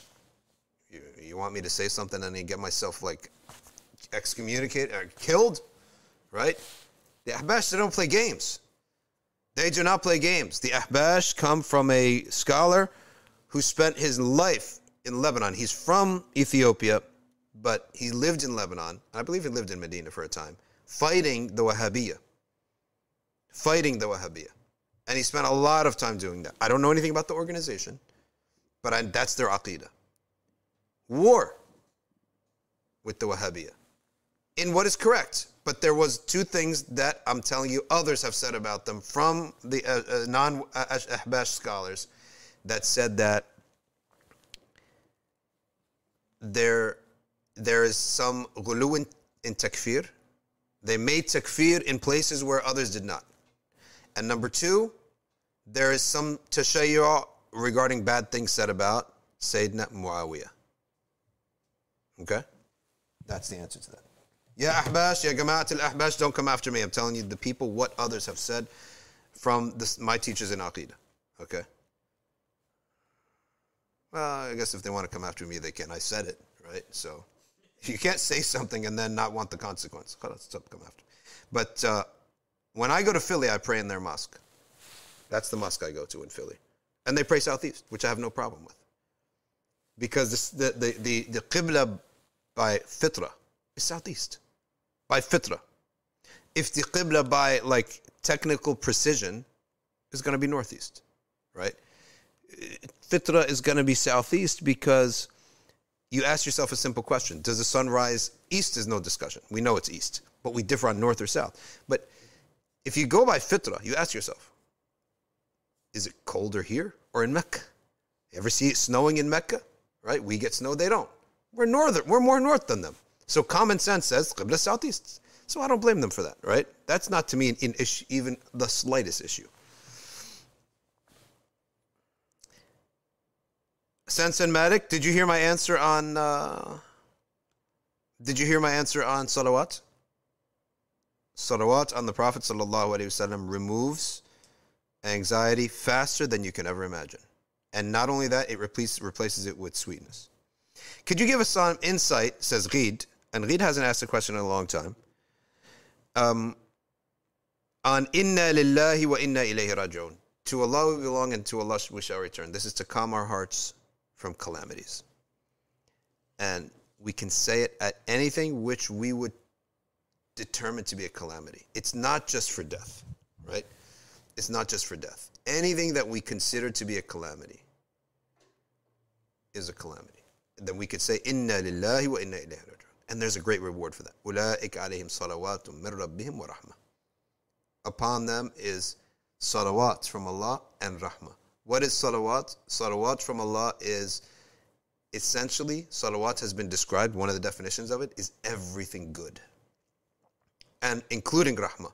Then rahmah is said again as either emphasis or that salawat is on you now and rahmah later. More rahmah later.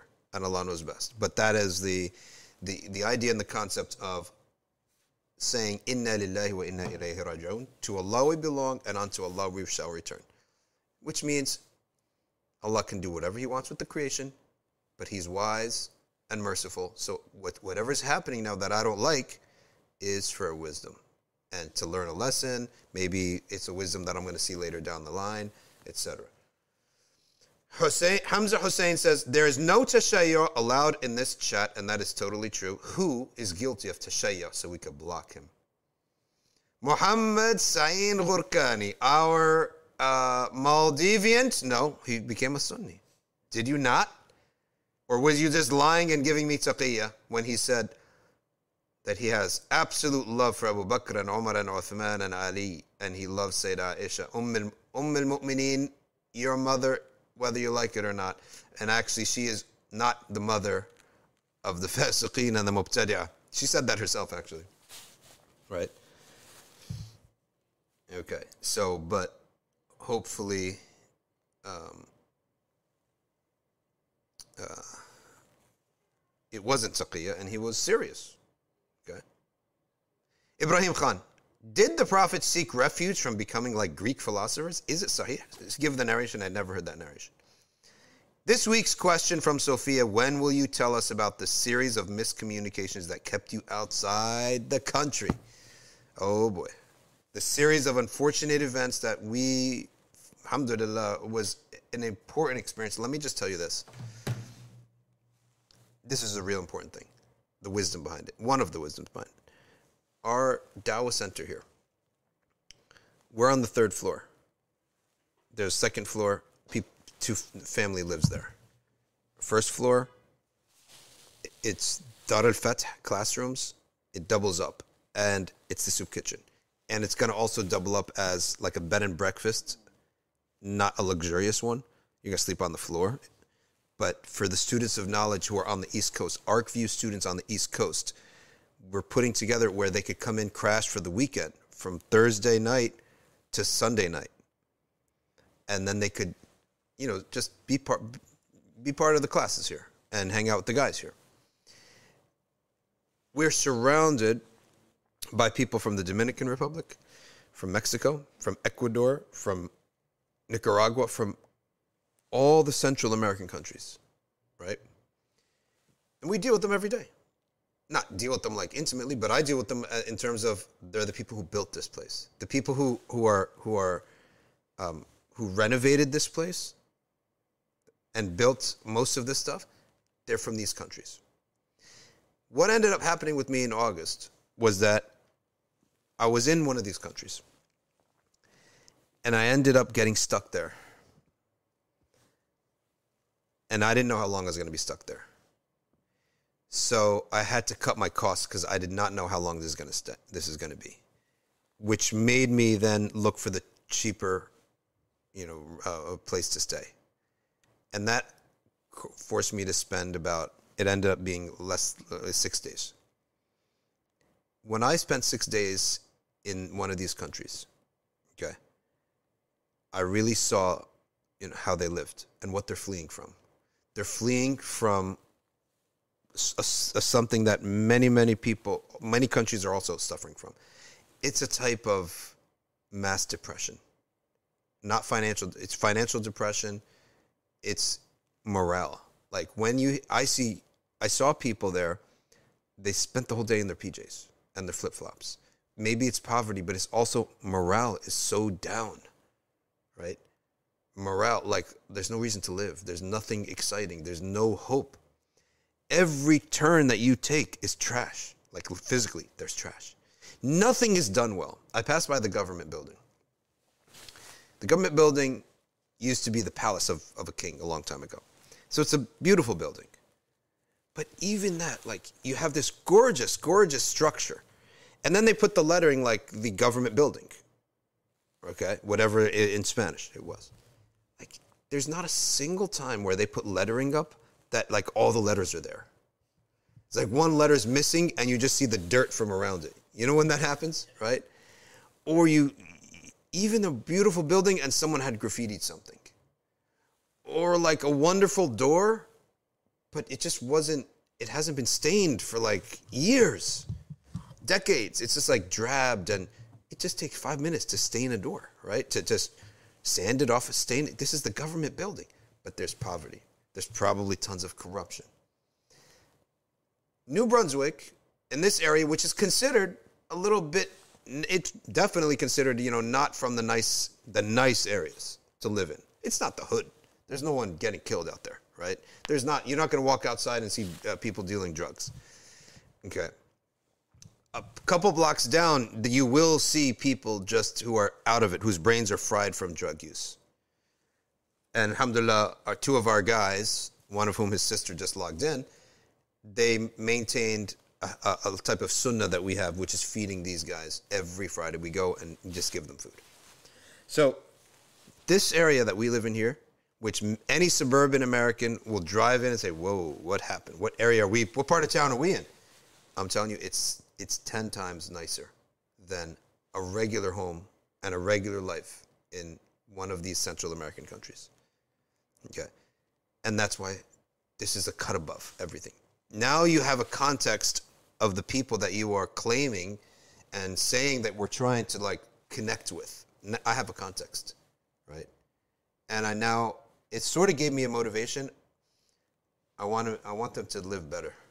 I can't, it's not, it doesn't sit right with anybody, I don't think, not just me, all of you probably the same, to have a great blessing and to see people, to see them with your own two eyes, not have that blessing.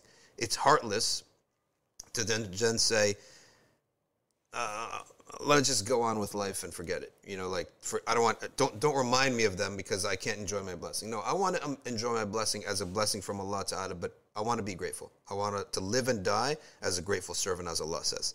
And that gratefulness is by using a lot of your time, which you don't have to spend any of your time and money on this. There's no faraj from Allah.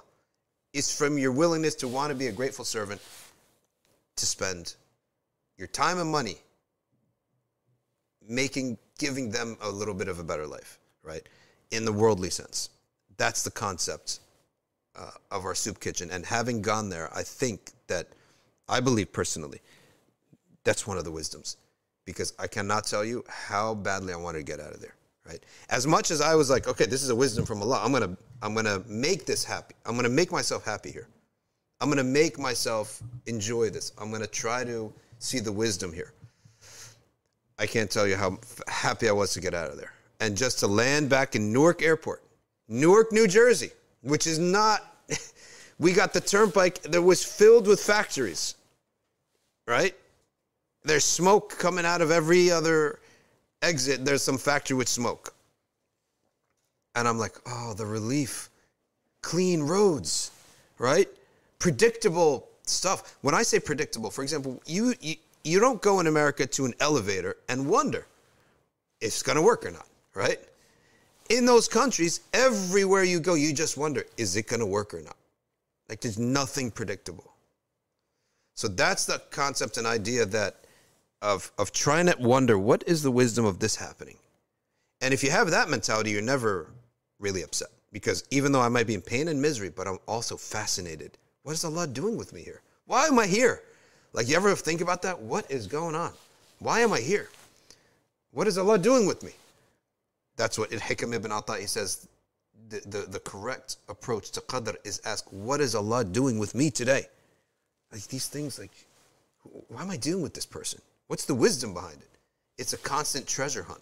It's a non-stop treasure hunt, right? For, for the wisdom that Allah has. And that's what I believe. Uh, that's why I came back with a, a greater motivation and a broader vision, a broader vision for the Dawah Center, the soup kitchen, which I'm thinking that it's going to be called La Cocina. La Cocina, the kitchen, just in Spanish. La Cocina. And some people said, well, well, that's not something from Islamic heritage. Well, that's true. But this isn't serving the Muslims.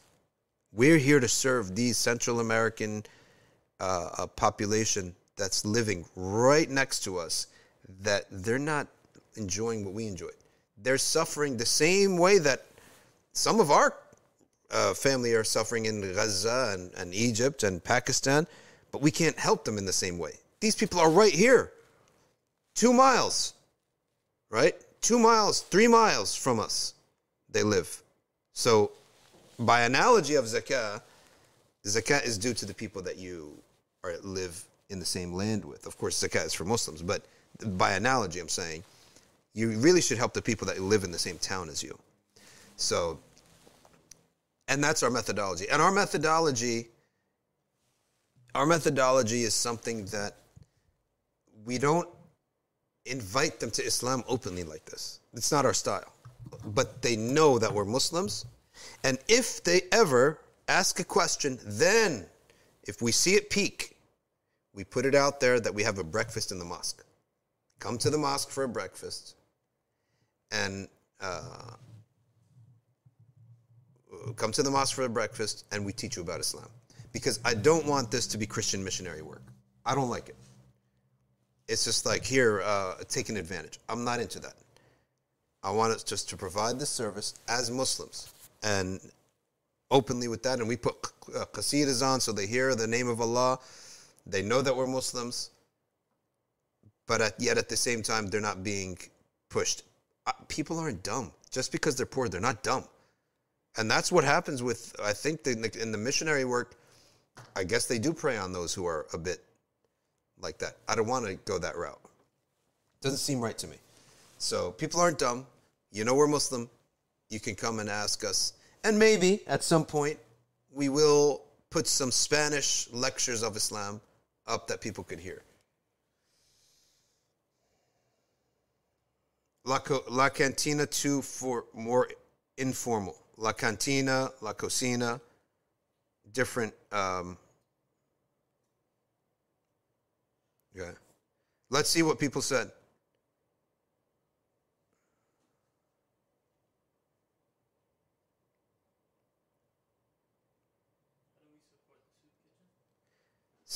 You support the soup kitchen by going to safina society dot org backslash foundation. And soon, there will be its own website, right? safina society dot org backslash foundation. Click on it. Let's see what it... Oh, sorry. Forward slash. The brother always tells me. Forward slash, not backslash. Fine. Forward slash foundation. Enter. And you see this website. At the bottom, it says... in the middle there, it says Soup Kitchen Support. You click on that bad boy, and then you get a wonderful donation page. Together we could do good deeds, and hopefully that will be the cause that Allah, the means by which Allah Ta'ala saves us. Okay. Farid says, why do we celebrate the birth and the death of the Prophet at the same time? No, we don't celebrate the death. Who celebrates the death of the Prophet? No, we celebrate the birth of the Prophet. And we're celebrating that we're Muslims. We could have been, you could have been from anything else, right? That's one of the things. It's dhikra of Rasul sallallahu alayhi wasallam. It's happiness with any mention of the Prophet sallallahu alayhi wasallam. Uh, you want to do it on uh, Rabi'at, Awwal, Rabi'at, it doesn't make a difference. But there just happened to happen that the Ummah does these celebrations at one time, at Rabi'at Awwal, to gather it all and have it more concentrated, that all month its mention of the Messenger sallallahu alaihi wasallam and reviving that within us. How do you deal with hard-headed parents? Let me tell you something. You're going to have an easier life if you pass this test. They, the hard-headed parent will stretch your patience. When you stretch your patience, your rubber band becomes strong, bigger. You can absorb more as you grow on later in life. Okay? Uh, so that's how you do it. But if you are an adult man and you are grown, you should do. You should know your rights. Once you earn for yourself, you should know certain rights that you have. And one of those rights that you have is to marry, right? You have the right to do that. You have the right to use your money as you see fit, but at the same time, you should never... You, you're also obligated to take care of your parents if they need money. And you also have to never leave them to be unhappy.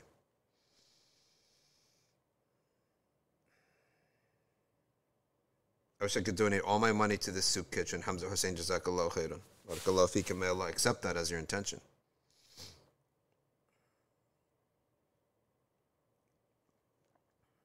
What if, Amin says, what if one is shy of this Sharif lineage? Is it permissible to change your name?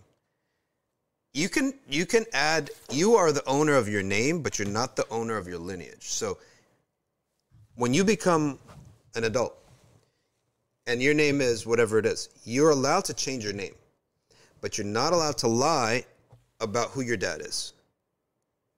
That you're not allowed to lie. And you are obligated to inform your kids of who you are. And if your parents ask you, if you're if you marry, and let's say the people ask you who you are, you must identify yourself. And you don't have to say from the lineage of the Prophet ﷺ if you feel that this is something that you want to, you don't want riyah or something. But you cannot lie about who your dad is. That's, there is a curse of Allah upon that. Prophet ﷺ said, who who changes his father, in other words, his lineage. So we cannot say that that's not my father, that's my father. That's not my mother, that's my mother. You're not allowed to do that. You must state, if you're, if there's a reason for people asking, such as they want to get to know you for marriage, you have to state the truth. This is my father, well, I'm the son of so-and-so, you can't change that. Vantavu says, what is the best way to be grateful to Allah? Well, one of the Salaf gives a couple conditions. Number one is to always remember who gave you the gift. This is so important. Number two, enjoy the gift in the halal. Allah did not give you a gift so you can get rid of it. Enjoy it in the halal, not in the haram. Number three, if there's any way to pass this on to others, then do so. So many, a lot of doctors like try to treat patients for free. Marine Green, please tell the adab of learning with scholars online. We have the option to comment and talk to each other while the sheikh is giving a lecture. What is the real adab? It's best to, if it's if it's a dars, if it's a dars, the dars portion of things, then to distract others from it is a disservice. If it's opened up to Q and A like it is now, it's a little bit more relaxed. But if the dars portion of things, then to to have a side conversation is not the adab. And anytime that you're in a gathering, I learned this actually from Sheikh Yasir Fahmi, who's a great scholar. Tawheedul Kalima. It's a beautiful saying that he used to always say. There should never be, in any gathering, kitchen table, meeting, class, there should never be two conversations. One conversation. And when he insisted on that, we had a big meeting of imams one time. That, that he, and he's somebody that so many people respect. I can't tell you, right? He, he insisted upon it. And it was really um, uh, so much more productive. You cannot text in the meeting. You cannot have a side chit-chat in the meeting, in the, in the, in the conference. We were all around one humongous conference table. It became so productive and enjoyable, but it took discipline. And he, in a polite way, would, would almost discipline people. Like, not discipline, in the, but he, he would say, Tawheedul Kalima, right? Unify the speech. It was, um, it's amazing. You should always do this. Sophia says, please check the ArcView Maliki Fiqh WhatsApp group that has pending questions. Okay, we will check that.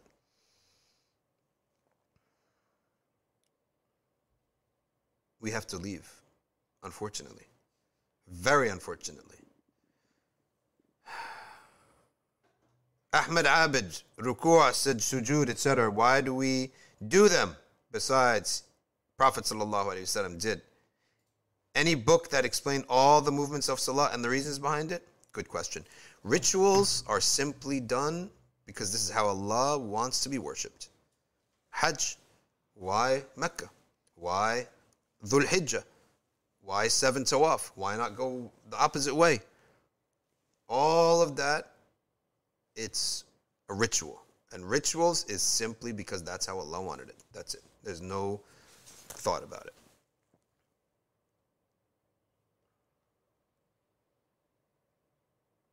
Fareed, what, last question is from Fareed Said. If my mother was born on a certain day and passed away on the same day, wouldn't I be sad instead of celebrating that day? Isn't that the case for Milad of the Prophet ﷺ? Is that the case that he died on the same day as he was born? Many have said that, yes. Okay, but if that is the case, you do not need to celebrate the Mawlud. But that logic doesn't apply to everybody because they're thinking, it's by, by your intent. Honestly, the day and the month is, is irrelevant. It happens to be this, like an ummah-wide thing. They're not going to change that. Nobody's changing that. So if that bothers you, then don't do it. Simple as that. That's why we said that this is neither, is not a uh, law in the religion. It's something that the Muslims have done to revive the love of the Prophet and to concentrate it all in one month, that you can't miss it. Whereas if it's scattered, you could miss it.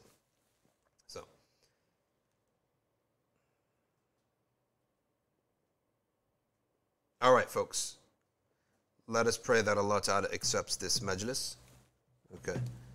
Uh, Fareed Said wants to be innocent of these questions. He says, I'm asking for a friend. Okay, la ba'sa bihi. Anyone can ask. Okay. Um, we ask Allah Ta'ala to accept this intention. We ask Allah Subhanahu Wa Ta'ala to purify our intention, to increase us all in beneficial knowledge. We ask Allah Subhanahu Wa Ta'ala to forgive us our sins and our, over, our shortcomings in ibadah and our excesses. We ask Allah subhanahu wa ta'ala to let us live and die upon Ahl Sunnah, with Jama'ah, with Tadarra, with Dua, with Ijabat al-Dua, with Sa'ada, with Qurrat Ayn, in Zawj and in, in Ahl, and in Walad. We ask Allah subhanahu wa ta'ala that we die upon what pleases Him, that He, with Lutf, remove from our heart what displeases Him, and fill our hearts with what pleases Him. And we ask lastly that none more be more beloved to us than His most beloved Sayyid al-Kawnayn, Sayyidina Muhammad sallallahu alayhi wa alihi wa sallam. Wassalamu alaykum wa rahmatullahi wa barakatuhu.